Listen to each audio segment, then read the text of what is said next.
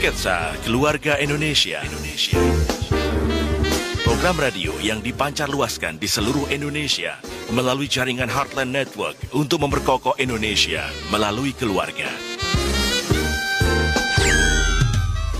Tapi sebelumnya kami ingin menyapa seluruh pendengar yang merilai siaran di hari ini. Radio Respon 93,0 FM Padang, Radio Harmoni 97,0 FM Makassar, Radio Heartline 91,7 FM Lampung, Radio Heartline 100,6 FM Jakarta, Radio Heartline 92,2 FM Bali, Radio Heartline 94,4 FM Samarinda, Radio DKJ 103,4 FM Lubuk Linggau, Radio Shalom 90,2 FM Tobelo Halmahera, Radio CSW 89,40 FM Manado, Radio Gala 107,8 FM Banyuwangi, Radio Elisa 103,9 FM Salatiga, Radio Bonapit 90,1 FM Tarutung, Radio SGFM Blitar, Radio Suara Kasih 99,5 FM Tarakan, Radio Pemulihan Kasih 96,5 FM Bajawa Flores, Radio Rasinda Karanganyar Solo, dan Radio Shalom 107,7 FM Kediri, Jawa Timur.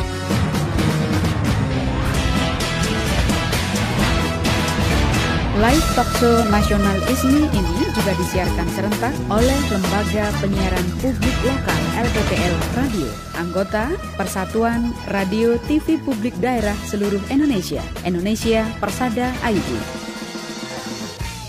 Mahardika Kota Blitar, Jawa Timur, Suara Sidoarjo, Jawa Timur, Selawi FM, Kabupaten Tegal, Jawa Tengah, Radio Guyup Rukun Tulungagung, Jawa Timur, Suara Kampar Riau, Suara Pasuruan, Jawa Timur, Tangerang Radio Banten, Suara Giri Menang, Lombok Barat, Nusa Tenggara Barat, Kijang Kencana, Indramayu, Jawa Barat, Sasaraina, Kepulauan Mentawai, Sumatera Barat, Raja Angkasa, Trenggalek, Jawa Timur, Gemarandik, Musi Banyu Asin, Sumatera Selatan, Wika, Kabupaten Mojokerto, Jawa Timur, Suara Lamongan, Jawa Timur, Suara Banjar, Martapura, Kalimantan Selatan, RPD Kutin, Kutai Timur, Kalimantan Timur, Langkisau, Pesisir Selatan, Sumatera Barat, Top FM, Sukoharjo, Jawa Tengah, Hamau, Gunung Mas, Kalimantan Tengah, Suara Daya Taka, RPK Pasir, Kalimantan Timur.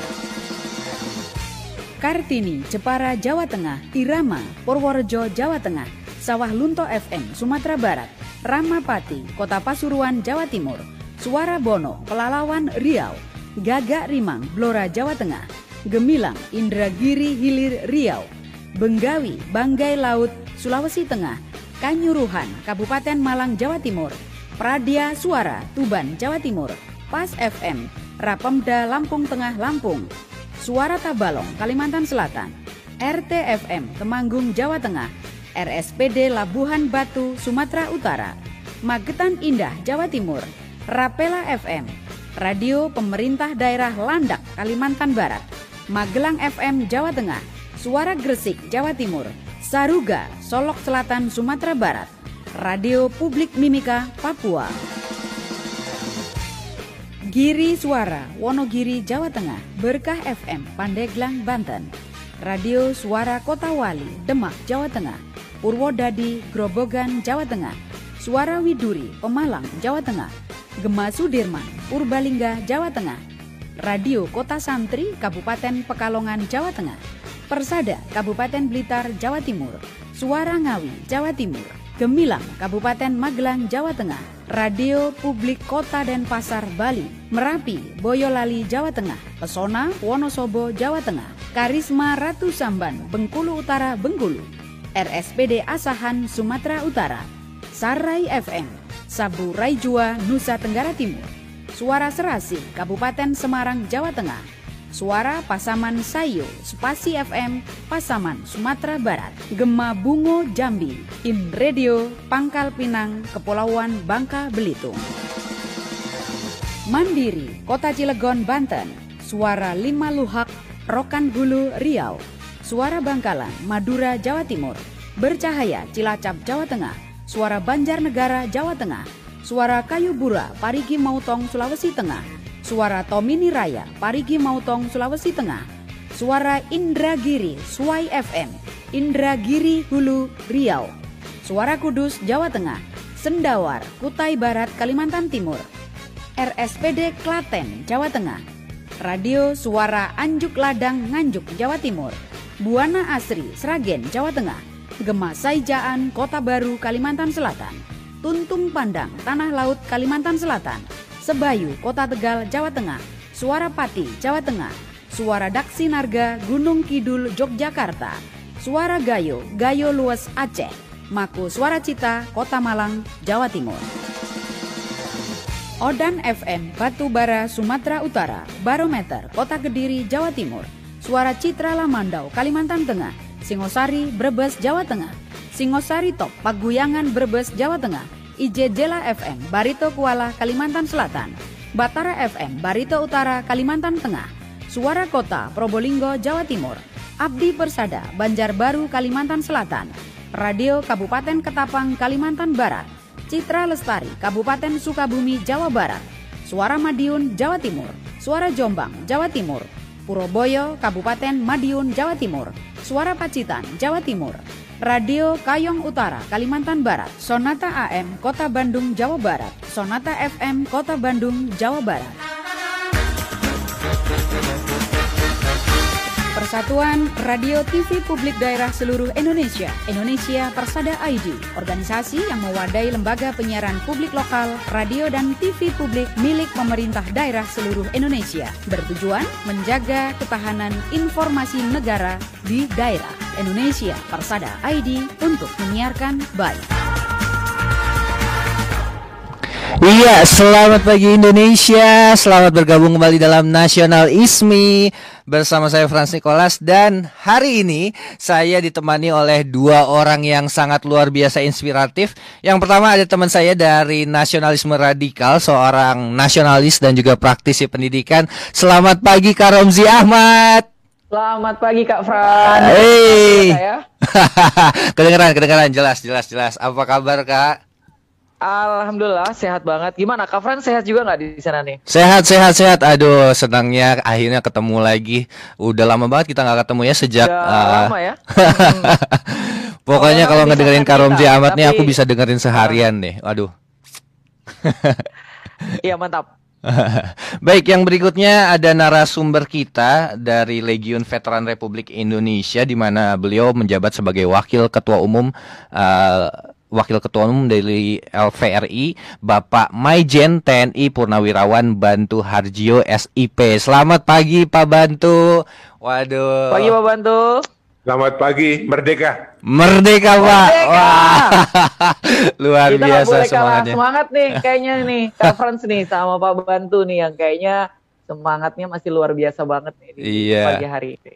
Iya, harus kita contoh Kali ya. bertemu eh, pada pagi hari ini dengan eh, kalian semuanya.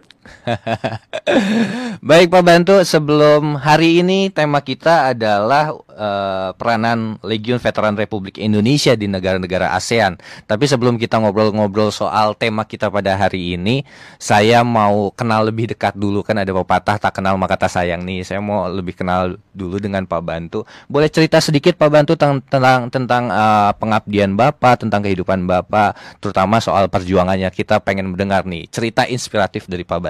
Silahkan. Eh, terima kasih ini jarang saya menceritakan mengenai eh, kejuangan saya. Hanya sedikit eh, pengabdian saya kepada negara ini, tetapi baiklah, saya adalah eh, perwira yang lulus dari Akademi Militer Nasional tahun 62. Jadi saya dilantik oleh Presiden Soekarno di Magelang di Tidar di sana pada tahun eh, 1962. Pada saat itu situasi eh, kita masih rame-ramenya Trikora menjelang Trikora dan lain sebagainya sehingga begitu saya lulus eh, menjadi letnan 2 kemudian saya ditempatkan di Medan dipersiapkan untuk ke acara lain yaitu bukan Trikora tapi Dwikora. Hmm. Eh, di situ saya kemudian menjadi komandan eh, komandan peleton khusus. Waktu itu masih ada Kodam 2 di Medan untuk dipersiapkan eh, di dalam rangka Dwikora. Ya, eh, alhamdulillah s- bisa melaksanakan tugas sesuai dengan eh, kemampuan saya. Masuk ke Malaysia melalui Medan, kemudian eh, Pulau Berhala di tengah-tengah antara Selat Malaka itu ada namanya Pulau Berhala. Hmm. Nah, di situ saya menunggu, eh, kemudian eh, setelah ada waktu, kemudian masuk dengan tim saya. Sayangnya empat orang anggota saya tertinggal di sana Waduh. dan saya dengan terpal pontal-pontal satu malam eh, kembali ke Medan. Alhamdulillah bisa ketemu dengan eh, kita sekarang ini. Kalau tidak seperti Osman dan Harun lah kira-kira. Waduh, luar iya. biasa. Iya, aku mau tanya nih sama Pak Bantu nih. Eh, kira-kira apa sih Pak Bantu yang dulu bikin Pak Bantu tuh mau gitu dan punya keberanian untuk mau berangkat ke negara luar dan kemudian mempertahankan negara Indonesia yang bikin Bapak secara pribadi eh, punya dorongan untuk melakukan itu tuh kira-kira apa sih Pak? Ah itu eh, karena kita dididik ke menjadi prajurit, eh, tugasnya adalah melaksanakan tugas tanpa membantah perintah atau putusan. Jadi kalau sudah ada perintah, kita harus jalan. Eh, kita sebagai tentara itu tidak berpolitik, tapi politiknya politik negara. Jadi kalau sudah ada perintah tanpa bertanya lebih lanjut, kita eh, jalankan itu aja. Dan kebetulan waktu itu eh, terus terang ya masih muda, masih eh, umur 25, eh, belum punya pacar, belum punya keluarga, jalan saja. Pada waktu ada eh, dipilih dari tiga teman, eh empat teman, satu dari Aceh, satu lagi dari eh, Sumatera Barat, eh, satu lagi dari Sumatera Selatan. Disodorin semacam kalau istilah yang anunya adalah one way ticket. Hmm. Kalau ada apa-apa, you tanggung jawab sendiri. You pikirkan satu malam ini, besok pagi berikan kepada saya. Saya tanpa pikir panjang, saya tanda tangan saja. Akhirnya saya yang dipilih, gitu kira-kira. Waduh, sebuah Saya keputusan harus yang lihat. Oke. Oke. ya sebuah keputusan yang Jadi luar biasa itulah berani itu. ya, Pak. Jadi tanpa pretensi apa-apa ya, Mhm. mungkin karena anak muda belum banyak pikiran macam-macam lah kira-kira. Hmm, keren. Eh, kita anak muda kayaknya pikirannya banyak di Kak Frans ya. Saya sih pi- pikirannya seputar cicilan nih. Iya, iya, iya, iya, iya. Kita belum melihat eh, apa namanya apa namanya apakah eh, rumput tetangga itu lebih hijau atau tidak itu belum. Hmm, Semuanya hijau semua. iya, iya, iya. iya. atau semua kering semua. Jadi tidak ada wah melihat ke sana kok saya teman saya begini saya begini tidak ada itu Hmm. sama semua waktu itu. Wah, Itu ini aja. ini sebuah kata-kata yang menarik nih. Eh, jadi nggak ada rumput tetangga yang lebih hijau. Justru rumput itu akan lebih hijau kalau kita benar-benar mengambil waktu untuk mengairinya di mana pun rumput itu berada ya. Kita jangan membandingkan keadaan kita dengan negara lain yang lebih maju. Justru kita juga ada alasan kenapa kita ditempatkan di saat ini di Indonesia untuk eh, memberikan kontribusi tentunya buat negara kita. Nah, Pak, saya mau eh, bertanya lebih lanjut nih mengenai eh, pengalaman Bapak nih, Pak. Pengalaman paling mengesankan yang paling eh, yang pernah Bapak alami. Eh, soalnya kan kalau misalnya sebagai seorang pejuang untuk mempertahankan keutuhan negara gitu, Pak. eh, pasti yang seperti Bapak bilang tadi, keputusan ini uh, one way ticket gitu. Kadang-kadang mungkin besok belum belum tentu masih hidup atau enggak. Nah, seorang pemberani seperti seorang pejuang bukan berarti kan me- eh, tidak pernah mengalami rasa takut, tapi setiap hari dia mengambil keputusan untuk terus melawan rasa takutnya itu. Eh, pengalaman Bapak dalam eh, menjalankan misi pernah nggak Pak merasakan pengalaman yang sangat menakutkan? Terus apa yang bisa membuat Bapak terus untuk fokus pada misi, Pak? Iya tentu saja eh, sangat manusiawi kalau kita eh, merasa takut itu pasti. Mhm. Eh, kembali kepada pengalaman yang itu, saya mau masuk itu dengan satu kapal kecil Mhm. yang isinya 12 orang. Ya. Saya membawai tujuh anggota. Rasa takut yang paling ada itu hanya kita serahkan kepada Tuhan.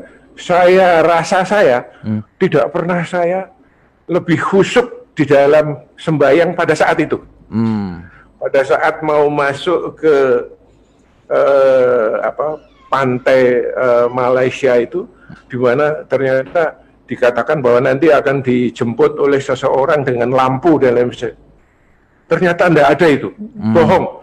Saya begitu masuk itu lampu di cakrawala saya itu lampu banyak sekali. Wah, ini mesti bagaimana saya? Di situlah saya merasa saya paling dekat dengan Tuhan Hmm. di antara perahu yang ombak itu eh, saya sholat di situ rasa paling dekat pada Tuhan. Jadi pada Saya waktu itu Bapak semuanya kepada Tuhan. dikepung ya Pak ya? Berarti dalam posisi dikepung ya? Ada begitu banyak cahaya berarti Bapak satu perahu itu cahayanya itu musuh atau siapa? Eh, cahaya lampu itu ternyata ada nelayan Malaysia.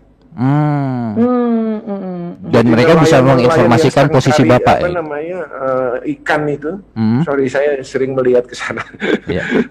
Eh, itu berjejer gitu. Jadi ini kapal kemudian ada apa namanya yang untuk apa eh, nangkep anu, jaring ujungnya itu ada lampu merah di sini lampu hijau. Nah, kita harus eh, melalui eh, lampu hijau balik begini Hmm. supaya bisa masuk ke dalam sana. Itu yang paling menegangkan eh, menurut saya eh, pengalaman saya di sana. Begitu selesai, eh, tidak ada lagi. Kemudian eh, saya eh, mendarat di sana, saya eh, eh, apa namanya, sebagian anggota saya serahkan, eh, saya lepaskan, kemudian saya ke tempat eh, namanya sasaran lain yang namanya Cen- Cenderuhlik itu eh, saya tidak tahu apa yang di, eh, terjadi. Ternyata empat orang yang saya lepas itu langsung eh, dilaporkan oleh penduduk eh, kepada pasukan dan mereka terjadi pertempuran. Langsung satu meninggal dan lainnya ditangkap. Oh. Ya saat-saat seperti itulah yang. Tapi sesudah itu, sesudah menyerahkan diri kepada Tuhan, tidak ada rasa takut lagi. Hmm. Tidak ada rasa takut lagi. Itu tidak tahu. Memang masih muda begitu kira-kira. Kalau kalau sekarang saya suruh begitu lagi sudah inget cucu saya ini kira. Aduh, luar biasa pengalaman yang menegangkan banget ya. Kita dengar ceritanya aja merinding ya Kak Frans ya. Iya betul kayak film-film itu ya. cerita lama, cerita tahun 65. Ya. Tapi Jadi justru dari cerita-cerita berapa tahun inilah lagi tuh? Berapa tahun, tahun yang lalu itu? Eh, 55 tahun yang lalu ya? Eh, berapa? Eh, tahun 65 lah gitu. Iya iya. Berarti sudah hampir 55 tahun ya Pak ya. 55 tahun. Iya, ya. justru dari cerita-cerita inilah kita eh, jadi semakin terinspirasi untuk semakin mencintai negara ini karena negara ini lahir dari pengorbanan orang-orang luar biasa seperti Bapak. Nah, berarti yang selamat itu ber- berarti dua orang ditangkap, satu orang gugur, berarti yang selamat lima orang. Itu gimana caranya Pak akhirnya bisa selamat, bisa bisa menyelamatkan diri? kita mengendap dulu, mengendap dulu karena saya eh, apa namanya eh, ada di apa namanya kalau di laut di sana itu ada tempat eh, mencari ikan itu ada bangunan itu apa namanya itu Oh, Bagang ya. Bagang Pak. bagan, bagan, Mm-mm. Bagan, mengendap bagan kita lari ke utara mendekati eh, selatannya Pulau Pineng Hmm. eh, selatan Pulau Pinang. Di situ saya mengendap, kemudian saya turunkan petunjuk jalan saya yang itu bekas penyelundup karet. untuk mencari situasi. Ternyata itu yang memberi laporan kepada saya. Eh, yang terjadi pertempuran di selatan di tempat saya mendarat itu. Ini satu meninggal dan seperti yang saya ceritakan. Waduh. Kemudian eh, kita tidak bisa bergerak. Eh, kita harus menunggu situasi eh, karena semua kekuatan mereka itu dikerahkan untuk mencari sisa daripada kita itu. Wah. Gitu. Karena pada saat itu eh, semua teman-teman itu adalah di daerah Johor Selatan sampai Kalimantan sana. Saya itu yang paling utara di daerah Lumut itu paling utara. Dan ini kalau sesudah ini bisa dilihat di mana Lumut itu. Hmm. Itu eh, kemudian Cenderohlik itu yang sasaran saya itu nanti bisa dicari. Wah, berarti sudah terkepung ya kita posisinya. Pak. mengendap, Mhm. sesudah itu saya beli akhirnya sudah tidak ada cara lain. Kita eksfiltrasi, eksfiltrasi itu apa? Penyelamatannya, eh keluar. Keluarlah ya Mhm. eh, dari eh, da- itu untuk kembali ke Medan. Kira-kira itu dengan cara membeli perahu seharga 150 he- eh, dolar. Waktu itu ada dolar Dolar eh, Malaysia. straight dolar itu. Hmm. Wah ini saya jadi terlalu banyak cerita mengenai saya sendiri nih. Wah, nggak apa-apa, justru Gak itu. apa-apa, Pak. Ini pelajaran berharga buat kita semua ya, Kak Frans ya. Bela- Belajar eh, gimana sih eh, perjuangan itu, terus juga eh, belajar dari Bapak terkait eh, apa namanya, apa yang terjadi pada kala itu dan mungkin buat kita anak muda saat ini nggak pernah punya tekanan sebesar itu ya, Kak Frans. Kita kayaknya Mhm. eh, mengisi kemerdekaan ini santuy-santuy aja nih gitu. Iya. Eh, banyak kegiatan positif yang kita nggak terancam nyawanya dan mudah-mudahan dari cerita Bapak tadi yang menginspirasi kita, kita bisa jadi pribadi yang jauh lebih siap untuk membangun bangsa ini untuk bisa memperjuangkan kemerdekaan yang juga udah didapatkan dari eh, apa namanya cita-cita kemerdekaan nasional itu. Mantap, setuju banget Kak Romzi. Nah, sekarang saya mau nanya juga nih so- soal Legiun Veteran Republik Indonesia nih Pak. Sebenarnya Legiun Veteran Republik Indonesia itu organisasi apa sih? Terus apa peranannya eh, dalam sejarah Indonesia tersendiri Pak? Eh, terima kasih. Saya rasa saya juga memang mau cerita itu. Mhm. eh Legium Veteran itu adalah eh, merupakan suatu organisasi yang sedikit kembali kepada tahun-tahun perjuangan tahun 45 sampai 49. Itu kelompok-kelompok pemuda-pemuda seperti Anda-Anda sekarang ini atau bahkan lebih muda itu berjuang di dalam eh, rangka memerdekakan eh, bangsa itu berbagai macam organisasi, organisasi bekas tentara Republik Indonesia, kemudian banyak sekali yang eh, anunya, eh, maaf mungkin saya punya catatan mungkin ya, Eh, eh, kalaupun tidak, itu banyak sekali organisasi-organisasi bekas pejuang, Mm-mm. termasuk juga bekas pejuang dari partai-partai juga ada yang apa namanya mendirikan eh, eh, organisasi pejuang Ustaz. Hmm. dari semua hampir semua organisasi termasuk katakanlah Pesindo, Hizbullah atau apa aja itu mereka setelah pada tahun-tahun 50-an eh, kemudian oleh pemerintah akan ditertibkan karena kita di, sebagai negara yang eh, berdaulat merdeka kan harus mempunyai suatu kekuatan yang terorganisir baik. Nah ini dari segala macam banyak ini, eh, ini harus dirapikan gitu. Saya ingat saya punya kakak sudah almarhum juga, dia bekas eh, tentara pelajar itu eh, juga sama dengan eh, seperti mereka-mereka itu. Kemudian kembali ke sekolah eh, namanya SMA 4B Yogyakarta gitu. Karena SMA Perjuangan dia sekolah masih bawa pistol. Kalau ujian eh, ulangan itu pistolnya ditempatkan di depan meja gini ya gurunya supaya takut padahal gurunya lebih eh, lebih militan lagi daripada dia. Nah, itu. Nah, organisasi-organisasi bermacam-macam itu kemudian ingin disatukan Dan mereka-mereka juga merasa, wah kita ini di dalam rangka mempertahankan kemerdekaan yang sudah kita rebut, kalau kita masih bertengkar seperti ini, tidak bisa. Ya. Kita harus bersatu. Hmm. Karena kalau menurut kemauan mereka sendiri-sendiri, saya mau ke sana, ke sini, enggak mengisi pu- kemerdekaan itu nggak bisa terjadi. Justru karena itu, eh, kemudian mereka mengadakan eh, musyawarah kongres yang pertama yang dihadiri oleh 2.300 orang di namanya gedung Deka Park ya. Deka Park itu kalau sekarang Monas seberangnya eh, dulu eh, DPA, eh, jadi Istana Merdeka, Istana- sebelahnya itu ada DPA, seberangnya di Wilhelmina Park dulu namanya itu ada namanya Deka Park.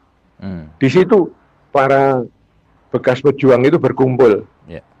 Nah, kemudian mereka akhirnya menemukan suatu solusi. Apakah kita akan berbentuk federasi, jadi organisasi eh, macam-macam masih eh, ada bergabung atau fusi melebur. Akhirnya diputuskan mereka menjadi melebur eh, di dalam satu organisasi yang namanya Legion Veteran Republik Hmm. Indonesia. Nah ini jadi kita satu sajalah. Kita untuk mengisi kemerdekaan, mempertahankan kemerdekaan, ini tidak mungkin kalau kita tidak menjadi satu. Itulah kira-kira eh, Legion Veteran. Eh, dia mempu- kita mempunyai tugas, salah satunya adalah meneruskan eh, jiwa semangat eh, dari eh, dan nilai 45 kepada generasi penerusnya, termasuk juga kepada eh, anda-anda semua ini. Ini terima kasih saya bisa ketemu sehingga saya juga bisa eh, sharing eh, pengalaman ini kepada generasi-generasi selanjutnya. Mudah-mudahan bisa sedikit eh, membantu di dalam rangka bagaimana anda-anda akan mengisi kemerdekaan ini. Kira-kira gitu. Tidak sedikit ya Kak Frans ya, apa yang tadi Bapak ceritakan itu kayak jadi penyemangat buat kita semua dan nanti ini Pak didengerin di seluruh Indonesia loh Pak melalui Radio Persada Oh. dan uh, di Terima YouTube juga. Jadi kemungkinan besar banyak anak muda yang nonton kita hari ini dan ini nggak sedikit memacu kita untuk mengisi kemerdekaan dengan hal yang positif, tapi pasti bakal besar lagi. Kak Frans gimana nih Kak Frans? Merinding nggak? Masih merinding nggak? Saya kok masih deg-degan ya dulu ya. Kita sekolah bawa pistol gitu, sekarang kita sekolah bawa handphone aja. Iya betul ya. Memang kayaknya eh kayak kayak nggak bisa nggak bisa dibayangkan bagaimana keadaan itu begitu genting zaman itu gitu. Mungkin kalau misalnya kita tarik balik ke keadaan Indonesia sekarang, kita juga eh, berjuang sebenarnya ya di tengah krisis krisis di tengah krisis yang sedang kita alami, krisis yang diakibatkan oleh pandemi COVID-19 ataupun krisis ekonomi. Nah, tadi ada satu kata yang uh, perlu digarisbawahi adalah kita harus sama-sama bersatu melebur ya. Dan justru dengan perbedaan yang kita miliki, perbedaan ini bisa menjadi suatu kekayaan supaya kita bisa mengambil bagian masing-masing karena pasti kita punya keahlian sendiri masing-masing untuk uh, sama-sama uh, membuat Indonesia bisa melewati pandemi dengan sangat baik. Nah, silahkan Kak Romzi mungkin ada pertanyaan juga uh, lanjutan. Saya eh, saya pertanyaan ke Bapak nih Pak, kalau Hmm. Legion Veteran tadi Bapak nyebut ada beberapa kelompok ini ya, kelompok apa namanya? Eh, kelompok pejuang yang bergabung atau kemudian melakukan fusi di Legion Veteran ini. Hmm. Eh, kebetulan saya mau cerita nih kakek saya dulu tuh kayaknya eh, apa namanya tergabungnya di Hizbullah nih Pak, ikut Hmm. perang di eh, 10 November di Surabaya. Wow. Jadi eh ngelihat Pak Bantu di sini tuh kayak bring back memories gitu. Saya pernah dulu ketemu sama kakek dan menceritakan hal-hal itu. Kalau pertanyaan saya sekarang di Legion Veteran ini, kira-kira eh, ada nggak sih Pak kegiatan-kegiatan yang mungkin bisa mengajak kita anak-anak muda untuk jauh lebih mengenal apa sih yang dulu eh, leluhur kita lakukan gitu, sehingga kita bisa belajar lebih banyak lagi gitu. Eh, saya rasa pertanyaan yang baik sekali ini. Salah satu visi dan misi daripada Legion Veteran adalah melestarikan jiwa, semangat, dan nilai 45. Hmm. Ini ya. Dan saya rasa eh, nilai kejuangan 45 ini eh, adalah hal yang sangat relevan yang akan bisa dilaksanakan oleh generasi muda. Itu eh, nilai-nilai yang dulu kita sebut dengan uh, kesetiakawanan, kepahlawanan, dan nasionalisme. Ya, ini saya rasa uh, saya sangat senang mendengar bahwa uh, kelompok ini, kelompok nasionalis esmi, mm-hmm. nasionalisme, ini adalah cinta kepada tanah air. Ini adalah implementasi daripada apa yang kita perjuangkan dulu. Ini jadi untuk mengisi uh, kemerdekaan yang sudah kita rebut yang saya sendiri tidak ikut merebut karena saya baru usia 18 tahun. Seusia berarti kita ya Pak. 80 ya. baru 81. Waduh. Luar biasa masih sehat. Keren Bapak. Jadi kalau saya suruh suruh ngikut-ngikut seperti Anda-anda dengan handphone, laptop ini saya belajar. Hmm. Kalau Anda itu melahir dengan itu, kalau saya itu harus belajar. Hmm. Jadi kembali kepada pertanyaan bahwa ah, salah satu misi daripada kita adalah untuk melestarikan jiwa semangat uh, dan nilai 45 kepada generasi muda untuk mengisi kemerdekaan yang sudah direbut oleh senior-senior kita ini. Jadi uh, setia kawan. Mungkin inti yang dari sekian banyak hal itu masalah cinta tanah air itu mungkin adalah merupakan satu hal yang sangat uh, krusial, sangat penting. Ya. Dengan implementasinya bermacam-macam lah, namanya cinta tanah air ya. Ya apa namanya, katakanlah eh, produk-produk dalam negeri yang, hmm. bagus, tidak Betul. usah se apa pesiar-pesiar ke tempat yang mahal-mahal. Hmm. tempat kita ini bagus-bagus, hmm. pantai bagus, laut apa namanya, uh, gunung bagus, sawah bagus, kenapa tidak kita nikmati? Ya, kemudian Anda punya kepandaian yang luar biasa, cintailah negara ini dengan berprestasi yang paling bagus. Ya, segala macam. Banyak sekali tidak bisa saya uraikan satu persatu, tetapi intinya adalah eh, dengan mencintai tanah air, mencintai bangsa dan negara ini, maka Anda akan bisa berprestasi dengan secara maksimal di bidang masing-masing.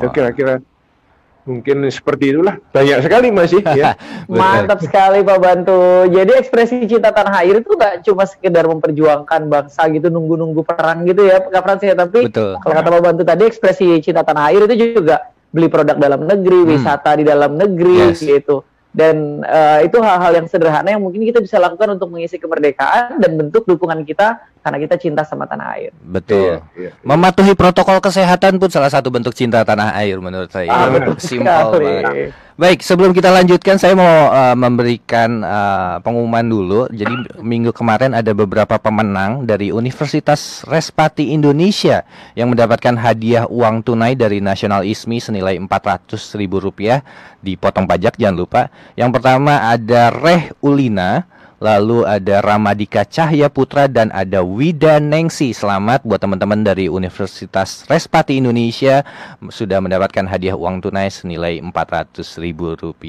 Baik, selanjutnya uh, masih berhubungan dengan LVRI, saya mau tanya uh, katanya saya dengar LVRI ini bahkan perannya itu punya punya peran yang cukup besar dengan organisasi-organisasi veteran di negara ASEAN nih Pak. Boleh diceritakan sedikit?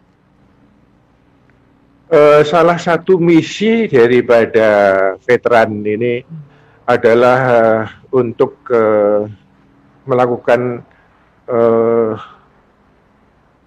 persahabatan hmm. dengan uh, sesama veteran di negara-negara lain terutama hmm. adalah di negara Asia Tenggara. Uh, saya berbicara ini dari salah satu gedung. Uh, mungkin kalau lewat di Plaza Semanggi itu ada sekarang tidak terlalu terlalu kelihatan, tetapi coba uh, sekali-sekali nengok di sini itu ada gedung yang apa namanya agak bundar seperti apa namanya melengkung. Itu sebenarnya adalah perlambang dari uh, perjuangan rekan uh, senior-senior kita semacam topi baja. Hmm. Ya, topi baja. Ya, ya. Itu adalah perlambang eh, daripada Legiun Veteran ini. Dan ini dibangun dengan usaha kita sendiri, tapi you harus ingat bahwa ternyata le- apa namanya veteran-veteran luar negeri juga ikut membantu. Ada yang membantu eh, anu, uang, termasuk juga dari Australia Hmm. eh, itu membantu uang. Saya lupa berapa jumlahnya. Eh, tapi membantu eh, kepada kita. Dan ke- dari eh, kebiasaan itu, maka setiap kita mengadakan kongres, itu kita mengundang teman-teman veteran dari luar negeri untuk mengadakan saling pengertian, sharing eh, pengalaman, kemudian sharing bagaimana kita eh, memperlakukan daripada orang-orang eh, yang bekas perang, ada yang cacat veteran, kemudian yang menjadi korban perang, bagaimana kita mereka memperlakukan mereka. Ini kita sharing pengalaman. Ya, harapannya adalah agar mereka-mereka yang berakibat daripada peperangan ini bisa mandiri, bisa survive, bisa menjadi eh, warga negara yang eh, tidak menjadi beban daripada negara. Nah ini eh, untuk itu maka setiap ada kongres yang lima tahunan, kita mempunyai kongres itu lima tahunan untuk menentukan siapa ketua umum dan lain sebagainya. Kita ngundang apa namanya perwakilan-perwakilan veteran eh, dari luar negeri, termasuk jangan lupa dari musuh bebuyutan kita Belanda juga kita undang. Aneh kan? Ah, Iya Pak. termasuk juga eh, bekas saya pernah bermusuhan dengan eh, teman-teman eh, baik saya dari Malaysia. Saya waktu saya sekolah eh, advance course di eh, Fort Benning Amerika itu teman akrab saya adalah musuh saya dalam tanda petik. Hmm. Ini akan tidak bisa dibayangkan oleh orang-orang yang jadi sebenarnya saya kasih eh, anu ya. Ada satu pemenang Nobel namanya Ralph Bunche. Itu mengatakan bahwa eh, tidak ada orang yang mendambakan perdamaian lebih banyak daripada orang yang pernah perang. Hmm. Jadi kita-kita ini yang sudah pernah perang ini pahitnya perang itu ngerti. Kitalah yang pertama ingin adanya perdamaian. Ya. Jangan dibayangkan wah tentara oh mesti perang. Ya. Ah, jangan diadukan kontemporer kontemporer Ya. contoh-contoh jangan. Tapi yang perdamaian secara umum kita ini yang menginginkan karena you bisa membayangkan teman kita baik barusan kita lepaskan mati das gitu ya Eh, ini itu eh, jadi eh, itulah apa namanya eh, makanya kita mengadakan apa hubungan yang baik ke dengan eh, veteran-veteran eh, luar. Pada saat tahun 80 kita mengadakan kongres keempat. Eh, pimpinannya adalah Letnan Jenderal Ahmad Tahir, Pak Tahir ya kita mengundang eh, utusan-utusan yang datang empat negara, yaitu Singapura, eh, Filipina, Thailand, dan musuh kita dalam tanda petik Malaysia. Hmm. Kita menginisiat untuk mengadakan bagaimana kalau kita membentuk suatu eh, organisasi veteran Asia Tenggara. Maka eh, wah mereka setuju Oke, kalau gitu kita bentuk ad hoc eh, untuk kita bicarakan masalah bagaimana bentuk daripada organisasi tujuan dan lain sebagainya. Akhirnya eh, alhamdulillah pada tanggal 19 Desember tahun 80 organisasi eh, konfederasi eh, veteran Asia Tenggara terbentuk dengan nama V-Connect. Hmm. Veterans Confederation of Asian Countries.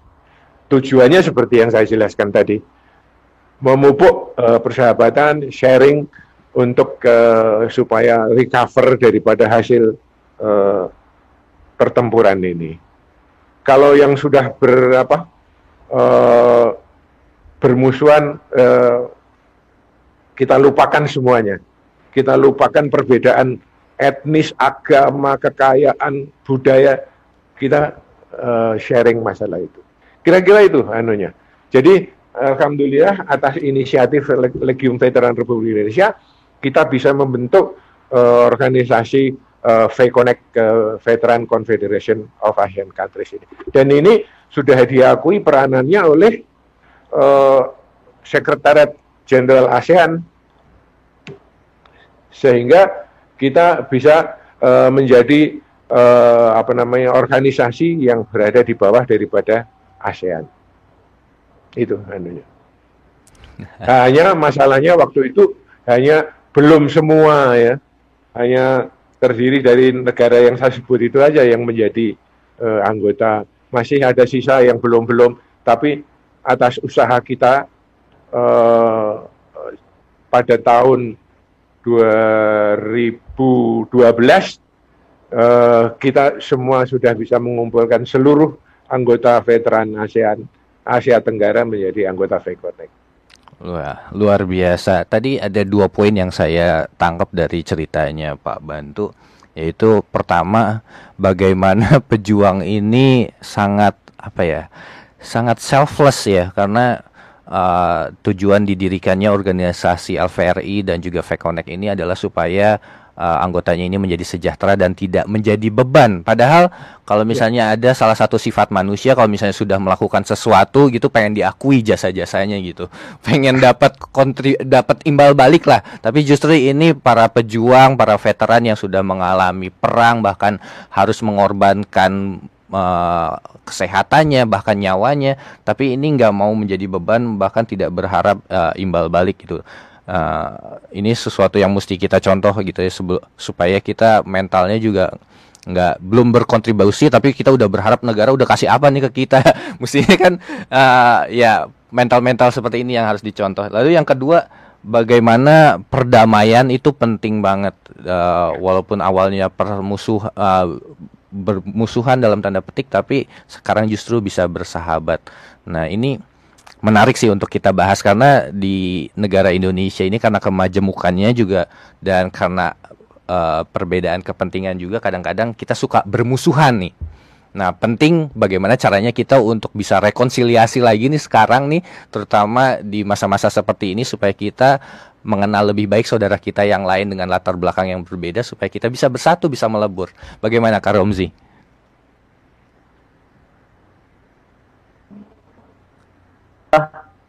Iya, kayaknya ada hikmah juga nih dari pandemi COVID nih ya. Mhm. Eh, apa namanya Kak Frans dan Pak Bantu, saya melihat orang Indonesia jadi kayak bahu membahu gitu untuk bisa melepaskan eh, permasalahan bangsa ini, krisis satu-satunya krisis yang mungkin eh, dialami oleh bangsa Indonesia dari Sabang sampai Merauke dan terjadi eh, pasca perjuangan bapak-bapak dulu gitu. Artinya belajar dari para pejuang dulu yang bahkan bersama musuh yang dulu berperang sekalipun bisa uh, berpikir bagaimana ke depan mem- uh, membangun negara masing-masing atau membangun peradaban dunia lebih baik. Ini udah waktunya kita juga nih. Mungkin buat antara geng motor yang lagi musuhan, antara Yes. satu geng dengan geng yang lain lagi musuhan. Hmm. Ini kita lagi mengalami krisis yaitu COVID-19. Mhm. Tadi Kak Frans juga udah bilang bahwa pakai masker itu sebagai bentuk nasionalisme juga. Artinya pasca COVID ini di new normal ini di waktunya rekonsiliasi tadi menggunakan istilah Kak Frans. Rekonsiliasi semua anak muda dari berbagai, berbagai latar belakang kita kerja keras untuk sama-sama mematuhi protokol kesehatan untuk sama-sama eh, belajar dari para pejuang dulu, para veteran dulu, terutama yang di Legion Veteran Indonesia untuk bisa ayo bahu membahu tidak menjadi beban poinnya tadi dan mau eh, membangun bangsa ini mela- melalui cara kerjasama dan dan gotong royong gitu. Iya. Baik. Saya rasa ide yang baik sekali itu saya rasa eh, kita harus anu, saling eh, bantu membantu lah gitu ya Mhm. setiap kawan. Eh, kebetulan eh, saya punya tetangga eh, apa namanya juga kena eh, masalah COVID. Mhm. Saya terharu bahwa dengan kemampuan RT kita yang tidak punya itu gotong royong masyarakat masyarakat itu saling membantu, ada yang menyerahkan makanan, Ya. eh, pa- dan lain sebagainya. Bah, kalau yang mempunyai kemampuan eh, uang keuangan membantu, kemudian RT itu yang membagi supaya eh, mereka bisa apa namanya mengurangi beban. Saya rasa eh, kegotong royongan itu masih ada, perlu dipupuk saja. Saya rasa kalau kalau tidak ada gini kita tidak akan pernah gotong royong lagi mungkin. Hmm. Jadi eh, saya percaya bahwa pemuda generasi muda eh, di samping apa namanya eh, kegiatan-kegiatan yang ada sekarang fokuskan juga kepada apa yang kita hadapi sekarang ini. Ya sekarang itu kita sedang menghadapi masalah COVID, pandemi COVID-19. Akibatnya adalah terhadap ekonomi yang cukup berat. Ini kita kalau tidak gotong royong, maka kita tidak akan bisa memecahkan masalah Betul, eh, bangsa ini. Betul. Dan memang Belum gotong royong ini adalah eh, salah satu nilai dari Pancasila yang memang harus kita eh, laksanakan dalam kehidupan kita sehari-hari. Baik, eh, di sini ada pertanyaan dari teman-teman yang sudah berpartisipasi dalam layanan live streaming kita dari Suara Gayo FM ini ingin bertanya ke Pak Bantu. Eh, bagaimana semangat kita dalam mengisi kemerdekaan dalam wabah COVID-19 yang melanda Indonesia, terutama dalam pembatasan dalam hal bersosialisasi. Nah, Silahkan Pak Bantu, mungkin singkat saja. Ya, saya rasa memang eh, haruslah pemuda tolong menjadi eh, pelopor untuk mempelopori eh, apa namanya protokol-protokol yang sudah ditetapkan oleh eh, pemerintah ini. Karena kalau kita tidak eh, melaksanakan protokol ini, kasihan masyarakat. Pemerintah juga akan kesulitan.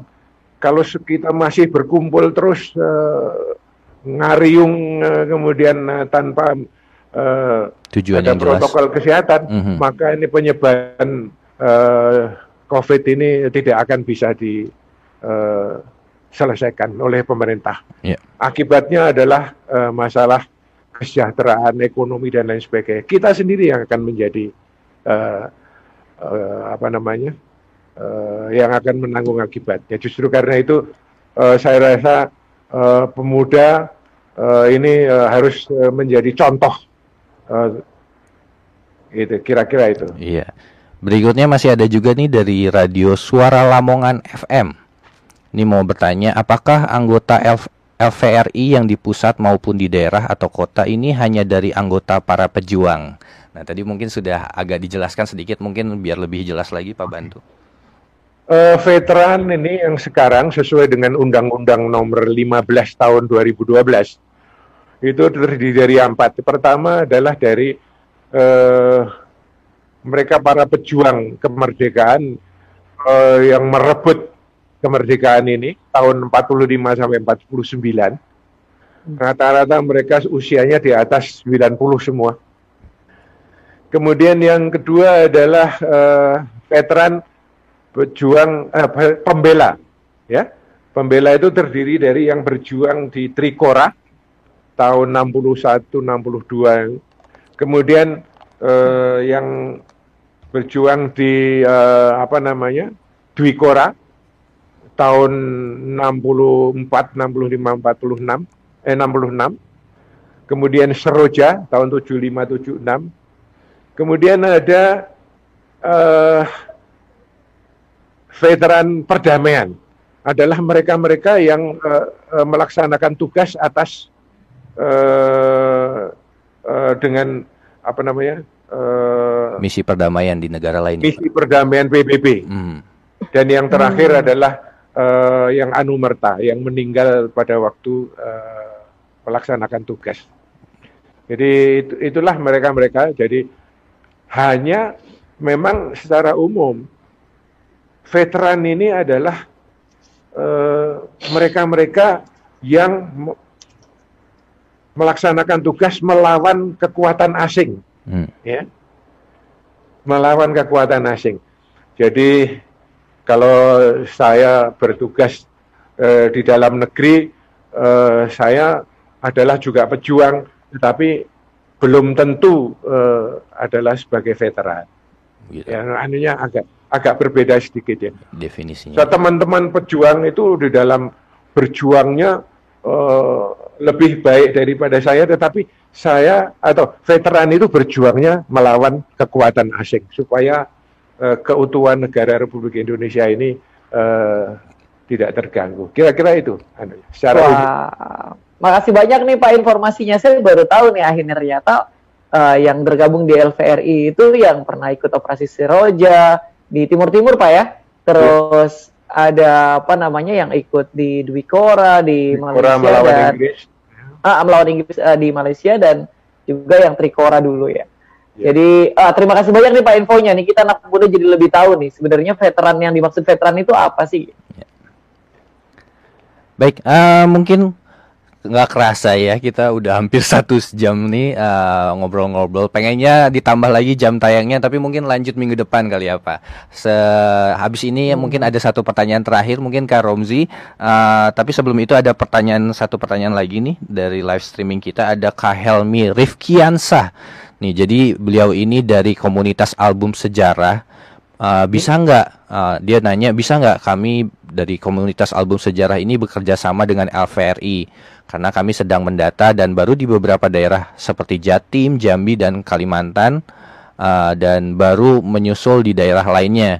Uh, kami juga bekerja sama dengan beberapa komunitas penulis dan kami ingin membukukan beberapa kisah veteran. Nah ini penting sekali nih karena melalui cerita-cerita seperti ini juga uh, rasa nasionalisme, rasa cinta tanah air kita juga bangkit nih. Silahkan Pak Bantu.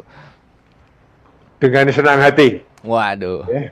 dengan senang hati eh, supaya menghubungi kita di markas besar eh, Legiun Veteran Republik Indonesia di Jalan Sudirman 51 ya. Eh, lantai 11 eh, kita akan berbincang lebih jauh masalah itu Iya. ya dengan senang hati. Jadi saya satu mungkin saya sarankan supaya wawasan daripada generasi muda lebih lebih luas saya sarankan supaya organisasi nasionalis nasionalisme itu bisa menjadi anggota daripada civil society dari ASEAN sekretariat. Eh, ASEAN sekretariat itu mempunyai banyak organisasi eh, yang eh, apa namanya bisa melaksanakan eh, mengimplementasikan kegiatan-kegiatan ASEAN. Jadi supaya eh, cakrawalanya ini sangat baik ya nasionalisme itu, tapi untuk bisa eh, berhubungan dengan eh, rekan-rekan yang lain eh, dan apa yang mesti kita perjuangkan untuk mempertahankan Indonesia itu dari pengaruh luar dan lain sebagainya. Ada baiknya kalau eh, Anda organisasi ini mendaftarkan diri eh, sebagai organisasi yang berafiliasi di ASEAN sekretariat itu Jalan Sisingamangaraja itu. Eh, mudah-mudahan itu saja dan ingat sekali lagi apa yang tadi saya katakan, none can speak more eloquently for peace than those who have fought in war. Ya. Jadi tidak ada yang bisa bicara lebih fasih, lebih jelas mengenai apa namanya perdamaian kecuali daripada mereka yang pernah bertempur di dalam peperangan.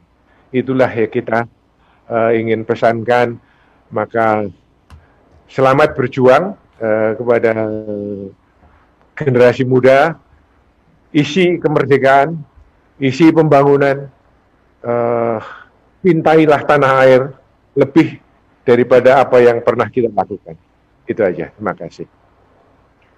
Terima kasih banyak, waduh mantap sekali Pak Bantu. Dan Kak Frans saya uh, beruntung banget nih bersyukur banget kita bisa hosting Legion Veteran Republik Indonesia ya. Betul. Kita bisa uh, nggak cuma sekeja- ke- sekedar belajar sejarah, tapi mencoba memaknai uh, apa namanya makna pem- makna berdirinya Republik ini dari orang-orang yang memang uh, bertempur berjuang demi keutuhan Republik Indonesia. Ini keren banget Pak. Saya mewakili anak muda seluruh Indonesia nih Pak.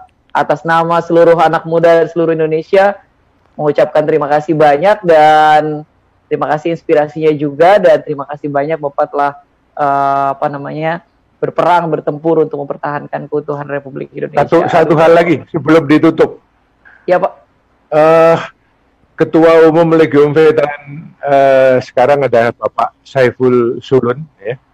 Eh, sebelumnya eh, beliau adalah bekas eh, wakil Ketua MPR dulu, pernah. Sebelum beliau eh, Ketua Umumnya adalah Letnan Jenderal Rais Abin.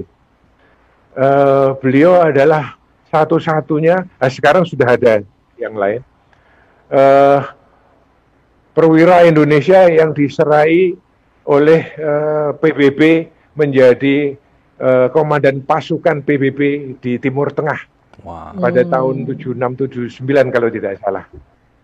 Eh, Dia eh, luar biasa sehingga bisa mengakibatkan adanya Camp David perdamaian di Camp David kalau ingat ya. Ya. Dan dia di eh, apa namanya terima oleh kedua belah pihak Mesir sama eh, Israel.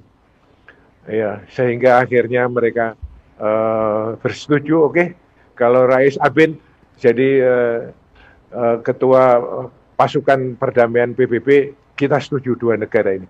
Jadi itulah salah satu prestasi daripada pemimpin kita lebih dulu eh, yang terdahulu. Sekian terima kasih. Selamat berjuang. Merdeka. Merdeka Pak. Merdeka Pak. Wah, Merdeka. Baik, terima kasih sekali Pak eh, Bantu. Terima kasih Kak Romzi Ahmad sudah nemenin saya. Sama-sama Kak Frans. Dan juga Nasional ISMI juga berterima kasih atas dukungan dari Kemendagri, BCA, lalu ada Yayasan Bentang Merah Putih, Yayasan Pandu Pemimpin Cinta Bangsa, Nasionalisme Radikal atau Nakal, lalu tanda seru.id, Hotline Radio Network, indonesiapersada.id dan juga karena bahasa cinta.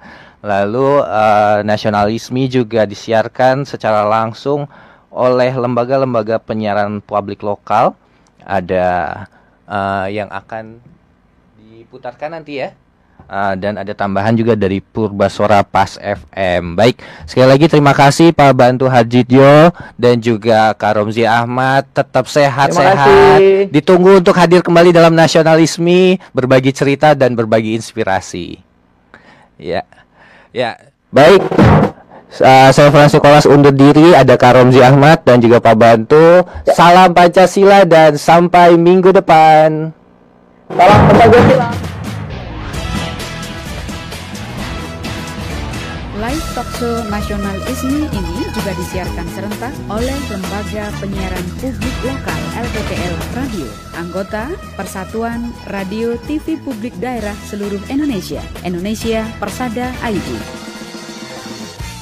Mahardika Kota Blitar, Jawa Timur, Suara Sidoarjo, Jawa Timur, Selawi FM, Kabupaten Tegal, Jawa Tengah, Radio Guyup Rukun Tulungagung, Jawa Timur, Suara Kampar Riau, Suara Pasuruan, Jawa Timur, Tangerang Radio Banten, Suara Giri Menang, Lombok Barat, Nusa Tenggara Barat, Kijang Kencana, Indramayu, Jawa Barat, Sasaraina, Kepulauan Mentawai, Sumatera Barat, Praja Angkasa, Trenggalek, Jawa Timur, Gemarandik, Musi Banyu Asin, Sumatera Selatan, Wika, Kabupaten Mojokerto, Jawa Timur, Suara Lamongan, Jawa Timur, Suara Banjar, Martapura, Kalimantan Selatan, RPD Kutin, Kutai Timur, Kalimantan Timur, Langkisau, Pesisir Selatan, Sumatera Barat, Top FM, Sukoharjo, Jawa Tengah, Hamau, Gunung Mas, Kalimantan Tengah, Suara Daya Taka, RPK Paser, Kalimantan Timur.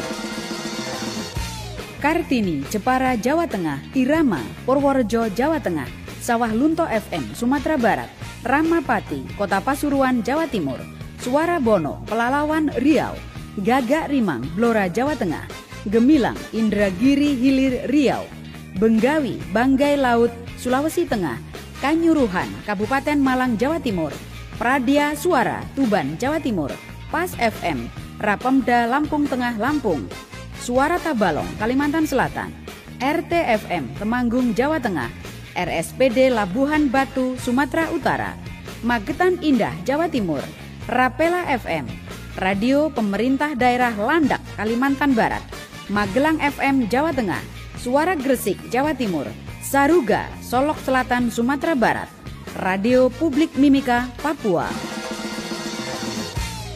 Giri Suara, Wonogiri, Jawa Tengah, Berkah FM, Pandeglang, Banten, Radio Suara Kota Wali, Demak, Jawa Tengah, Purwodadi, Grobogan, Jawa Tengah, Suara Widuri, Pemalang, Jawa Tengah, Gema Sudirman, Purbalingga, Jawa Tengah, Radio Kota Santri, Kabupaten Pekalongan, Jawa Tengah, Persada, Kabupaten Blitar, Jawa Timur, Suara Ngawi, Jawa Timur, Gemilang, Kabupaten Magelang, Jawa Tengah, Radio Publik Kota Denpasar, Bali, Merapi, Boyolali, Jawa Tengah, Pesona, Wonosobo, Jawa Tengah, Karisma Ratu Samban, Bengkulu Utara, Bengkulu, RSPD Asahan, Sumatera Utara, Sarai FM, Sabu Raijua, Nusa Tenggara Timur, Suara Serasi, Kabupaten Semarang, Jawa Tengah, Suara Pasaman Sayo, Spasi FM, Pasaman, Sumatera Barat, Gema Bungo Jambi, In Radio, Pangkal Pinang, Kepulauan Bangka Belitung. Mandiri, Kota Cilegon, Banten, Suara Lima Luhak, Rokan Hulu, Riau, Suara Bangkalan, Madura, Jawa Timur, Bercahaya, Cilacap, Jawa Tengah, Suara Banjarnegara, Jawa Tengah, Suara Kayu Bura, Parigi Mautong, Sulawesi Tengah, Suara Tomini Raya, Parigi Mautong, Sulawesi Tengah, Suara Indragiri, Suai FM, Indragiri Hulu, Riau, Suara Kudus, Jawa Tengah, Sendawar, Kutai Barat, Kalimantan Timur, RSPD Klaten, Jawa Tengah, Radio Suara Anjuk Ladang, Nganjuk, Jawa Timur, Buana Asri, Sragen, Jawa Tengah, Gema Saijaan, Kota Baru, Kalimantan Selatan, Tuntung Pandang, Tanah Laut, Kalimantan Selatan, Sebayu, Kota Tegal, Jawa Tengah, Suara Pati, Jawa Tengah, Suara Daksi Narga, Gunung Kidul, Yogyakarta, Suara Gayo, Gayo Lues, Aceh, Mako Suara Cita, Kota Malang, Jawa Timur.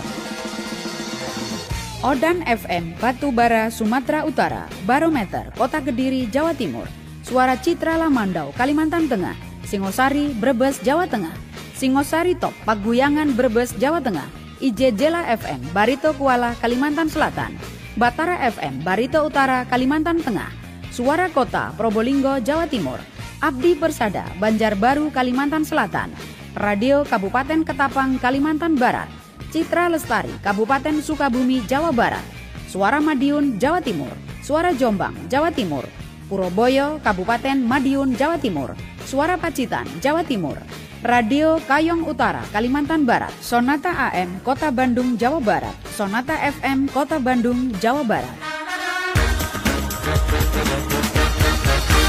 Persatuan Radio TV Publik Daerah Seluruh Indonesia, Indonesia Persada ID, organisasi yang mewadai lembaga penyiaran publik lokal, radio dan TV publik milik pemerintah daerah seluruh Indonesia, bertujuan menjaga ketahanan informasi negara di daerah. Indonesia Persada ID untuk menyiarkan baik.